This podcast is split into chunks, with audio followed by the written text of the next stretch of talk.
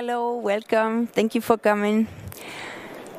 Um, what if the cyborg and the zombie represent flip sides of a giant problem humanity is facing right now? A problem so huge that we as a global community, just like the climate catastrophe or any other of the looming disasters, try to repress it. Because it's so overwhelming that despite knowing that doing so will seal our doom, we still rather not deal with it. The huge problem I'm talking about here is what Sylvia Wynter would call that the answer to the question of who we are, we give ourselves, leaves us helpless. And today, with this presentation, I hope to help identify the root of this problem so that we collectively can work a way out of this and reclaim our future. But let's start with a simple question. If you were faced with the choice of becoming a cyborg or a zombie tomorrow, what would you choose?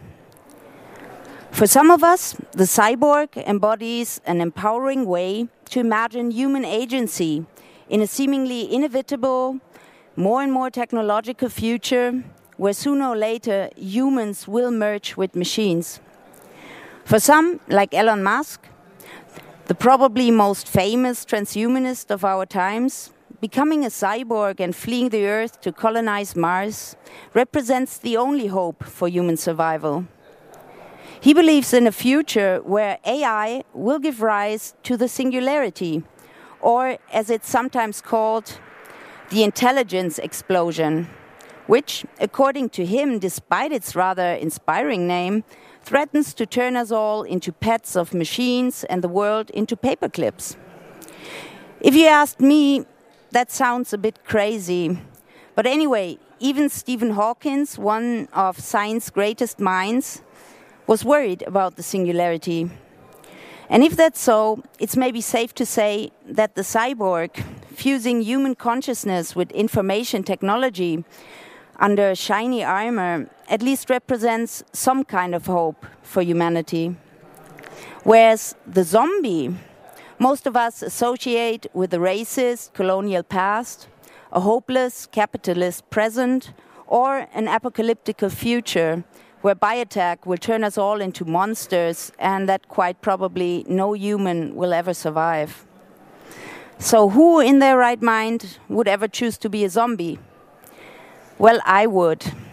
And in the next half an hour, I will argue not only that the cyborg has been hijacked by dark forces that behind its shiny armor promote a future built on white supremacy, race science, eugenics, and social Darwinism, but that it's often misunderstood and upside down, yet almost identical twin, the zombie, offers a more appealing answer to our questions about ourselves, our future, our fears and hopes and dreams.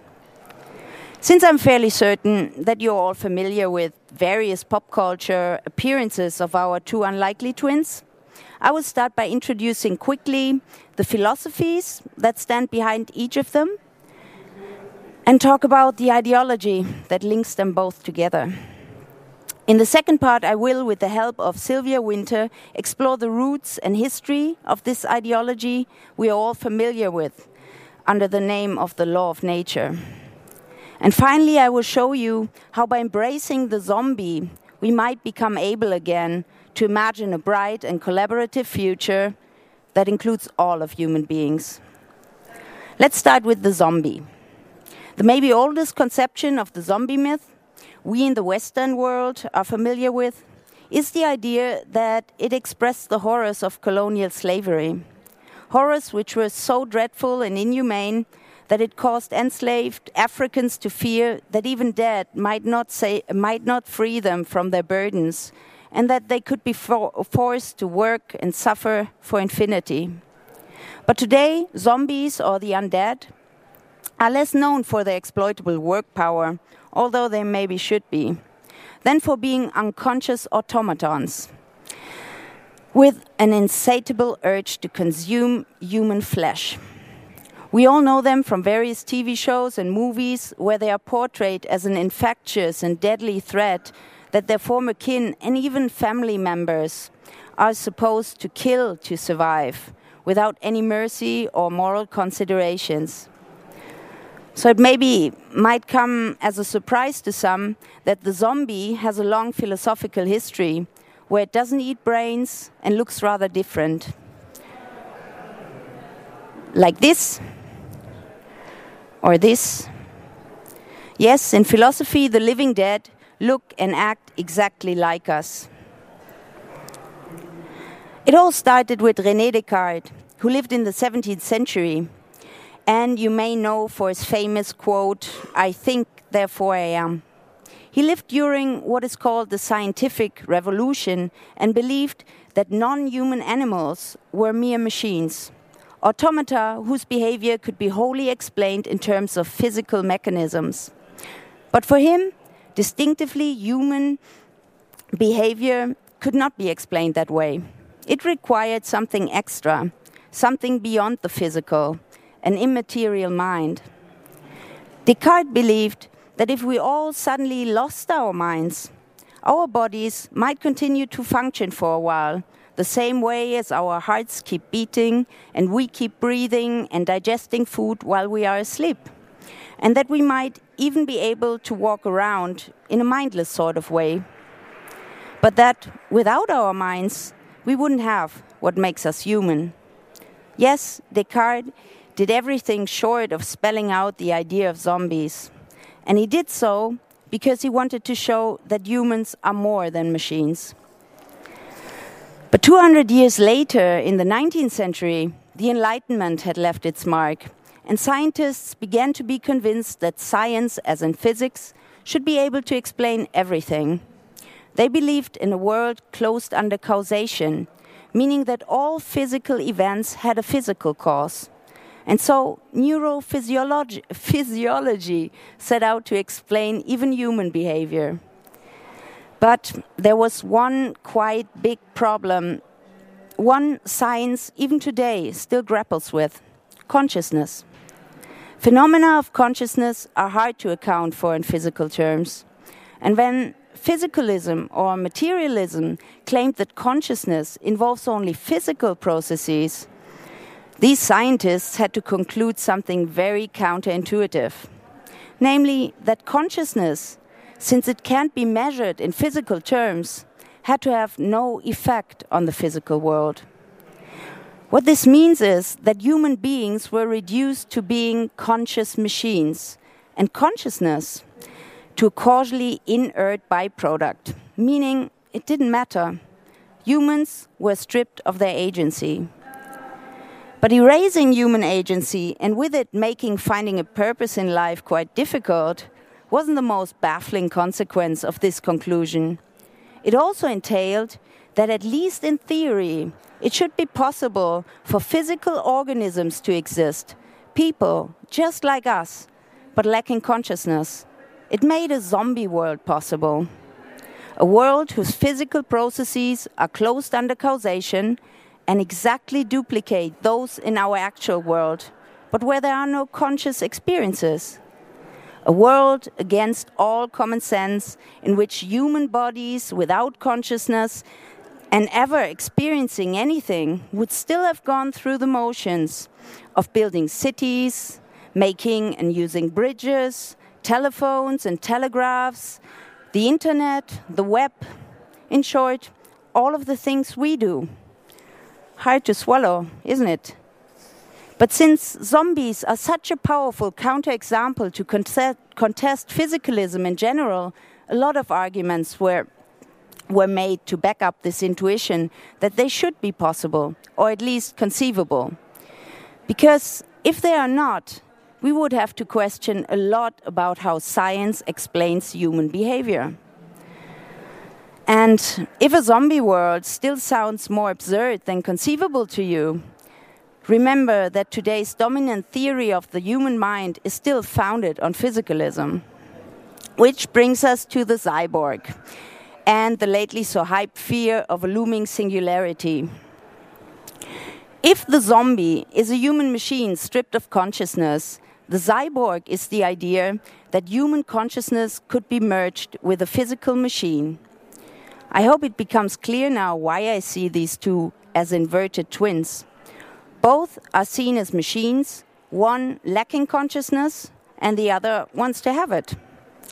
What I will outline next is how losing agency and a sense of purpose laid the foundation for what could be called a religious fundamentalism, by which transhumanists propose technology as our only savior.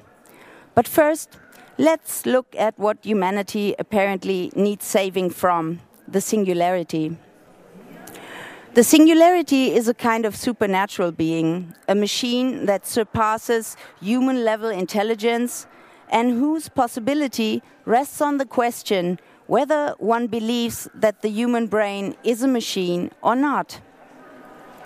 If it is, scientists will sooner or later figure out how it works and, equipped with that knowledge, might become able to turn dead matter into life. But for the singularity to happen, artificial intelligence will have to become conscious of itself. People who spread fear about the singularity believe that neuroscience will very soon be able to explain not only the brain, but consciousness by figuring out how neural processes carry and transfer information. Or one could say, by simply looking and measuring the computational and neural facts of, and functionality of our brain. If they succeed, the brain could be modeled by computers and should give rise to an independent artificial con consciousness, the singularity.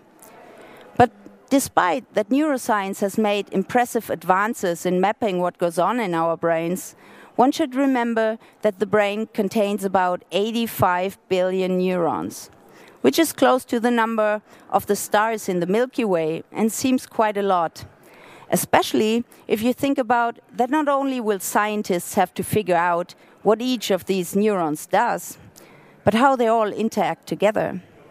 We're talking about at least 100 trillion synapses, and to make it even harder, how these neurons interact and are connected is slightly different in each and any of us.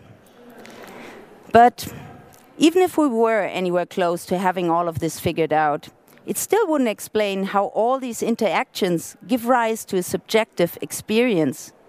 As neuroscientist Joy Hirsch explains, we don't even understand how the brain creates colors. I don't know that your perception of blue is like my perception of blue. Or take smells.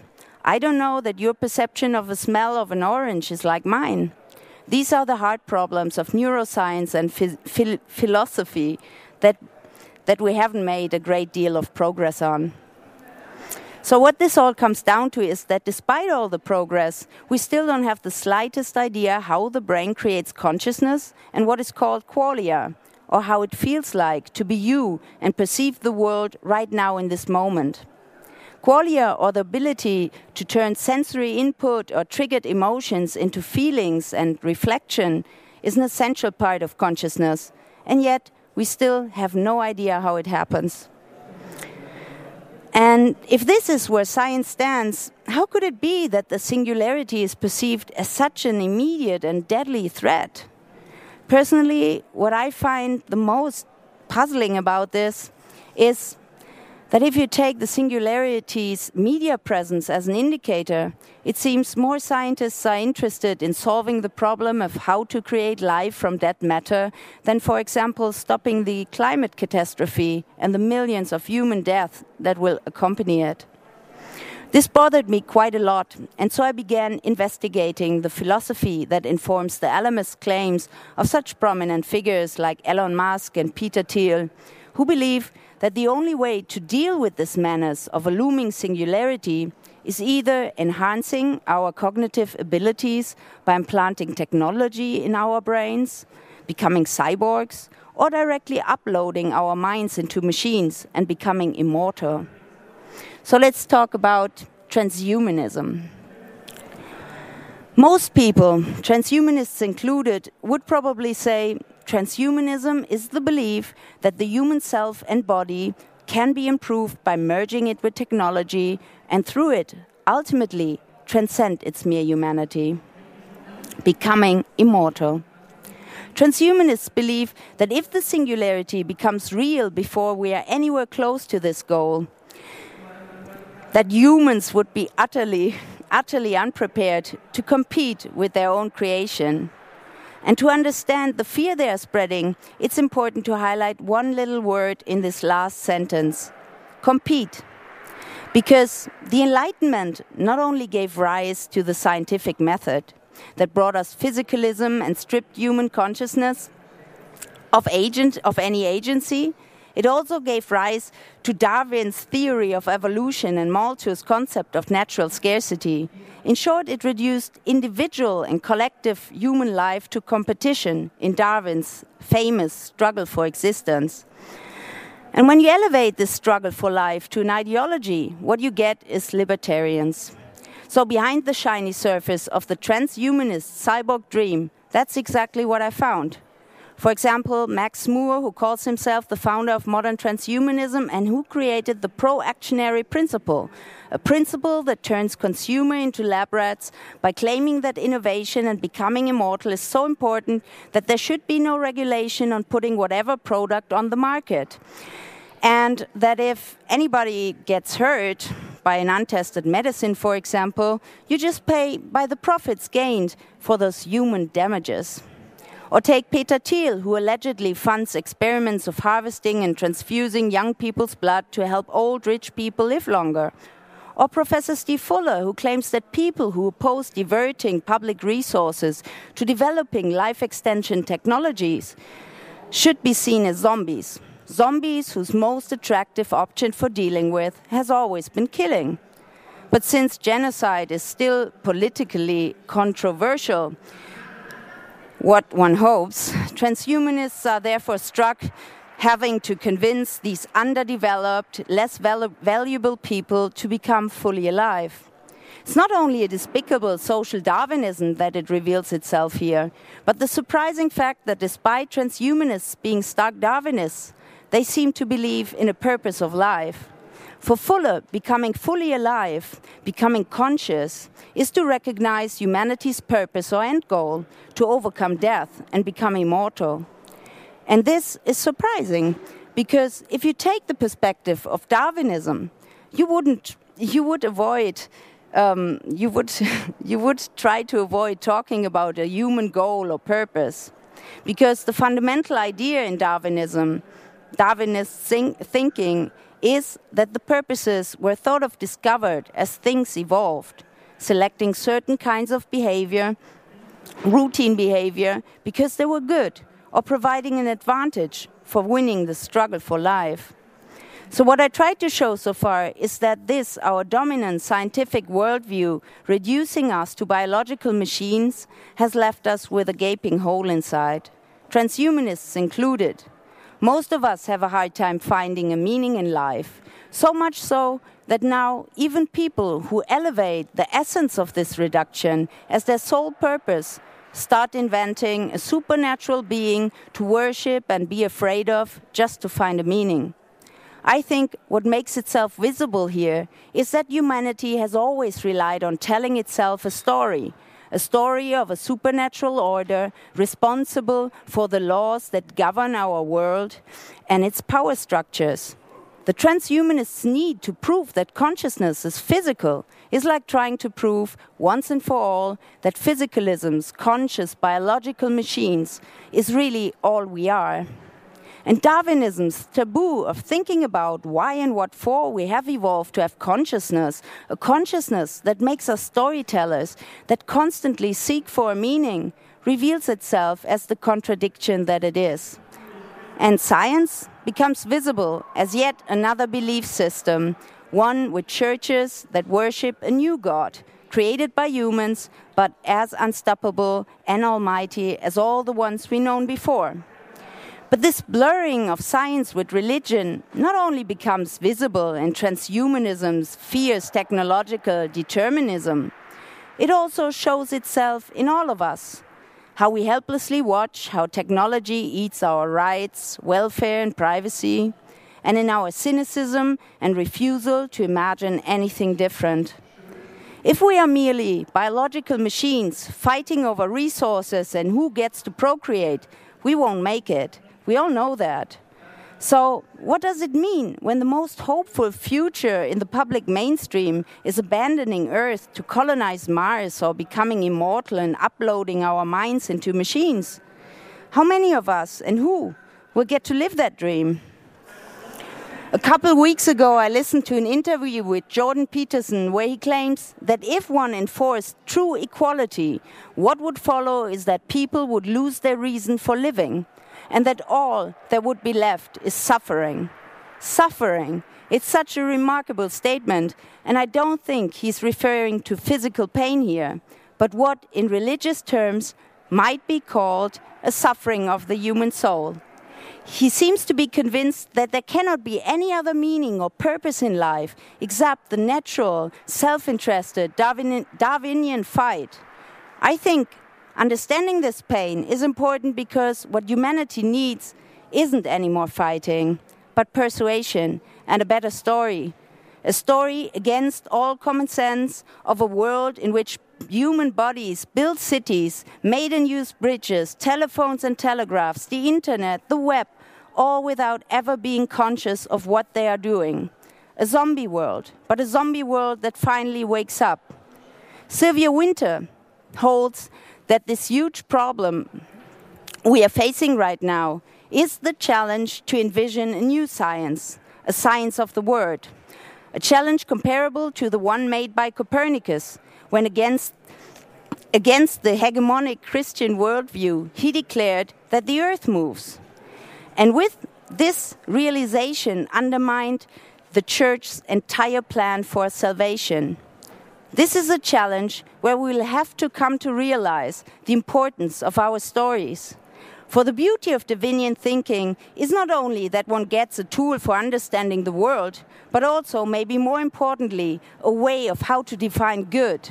And Wynter reminds us that good as well as purpose were once words which meaning and value were defined by the church.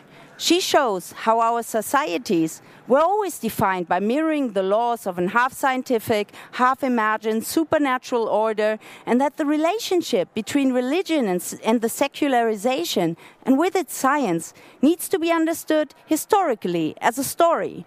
If we want a future where the answer to the question of who we are includes everyone, we need to understand how the first time Western man became an overrepresentation of what it means to be human we need to understand how in medieval Christian Europe a scholastic order dictated the concept of man in theological terms, dividing humanity for the first time into true Christian selves and untrue others, and how the story of who we are in a struggle for power already got reinvented twice the first time during the Renaissance, when humanism was born and Christians set out to sail and explore and colonize the world, establishing the first racial hierarchy, this time by reinventing the divide based on a by nature difference of rationality.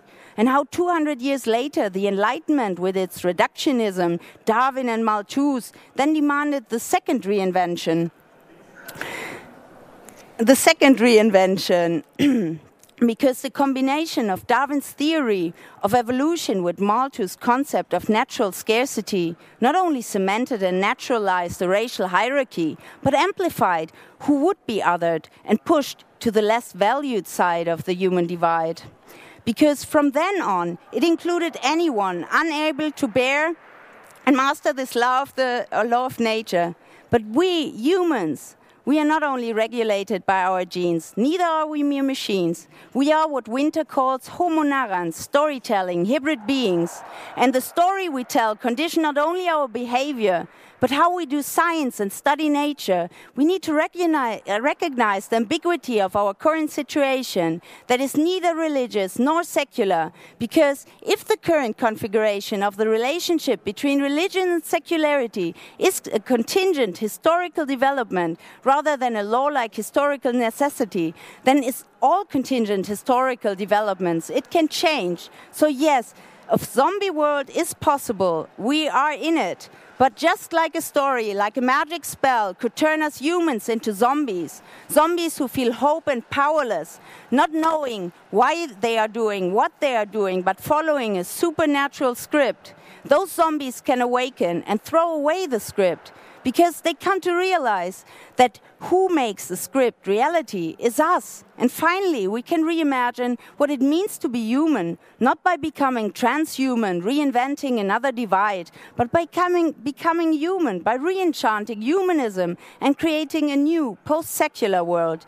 A humanism without divisions and degrees that includes everybody and ushers a new world where science supports our meaning. Because what really makes us so special and different from other beings is that we are storytellers, storytellers who always have been collectively creating the future.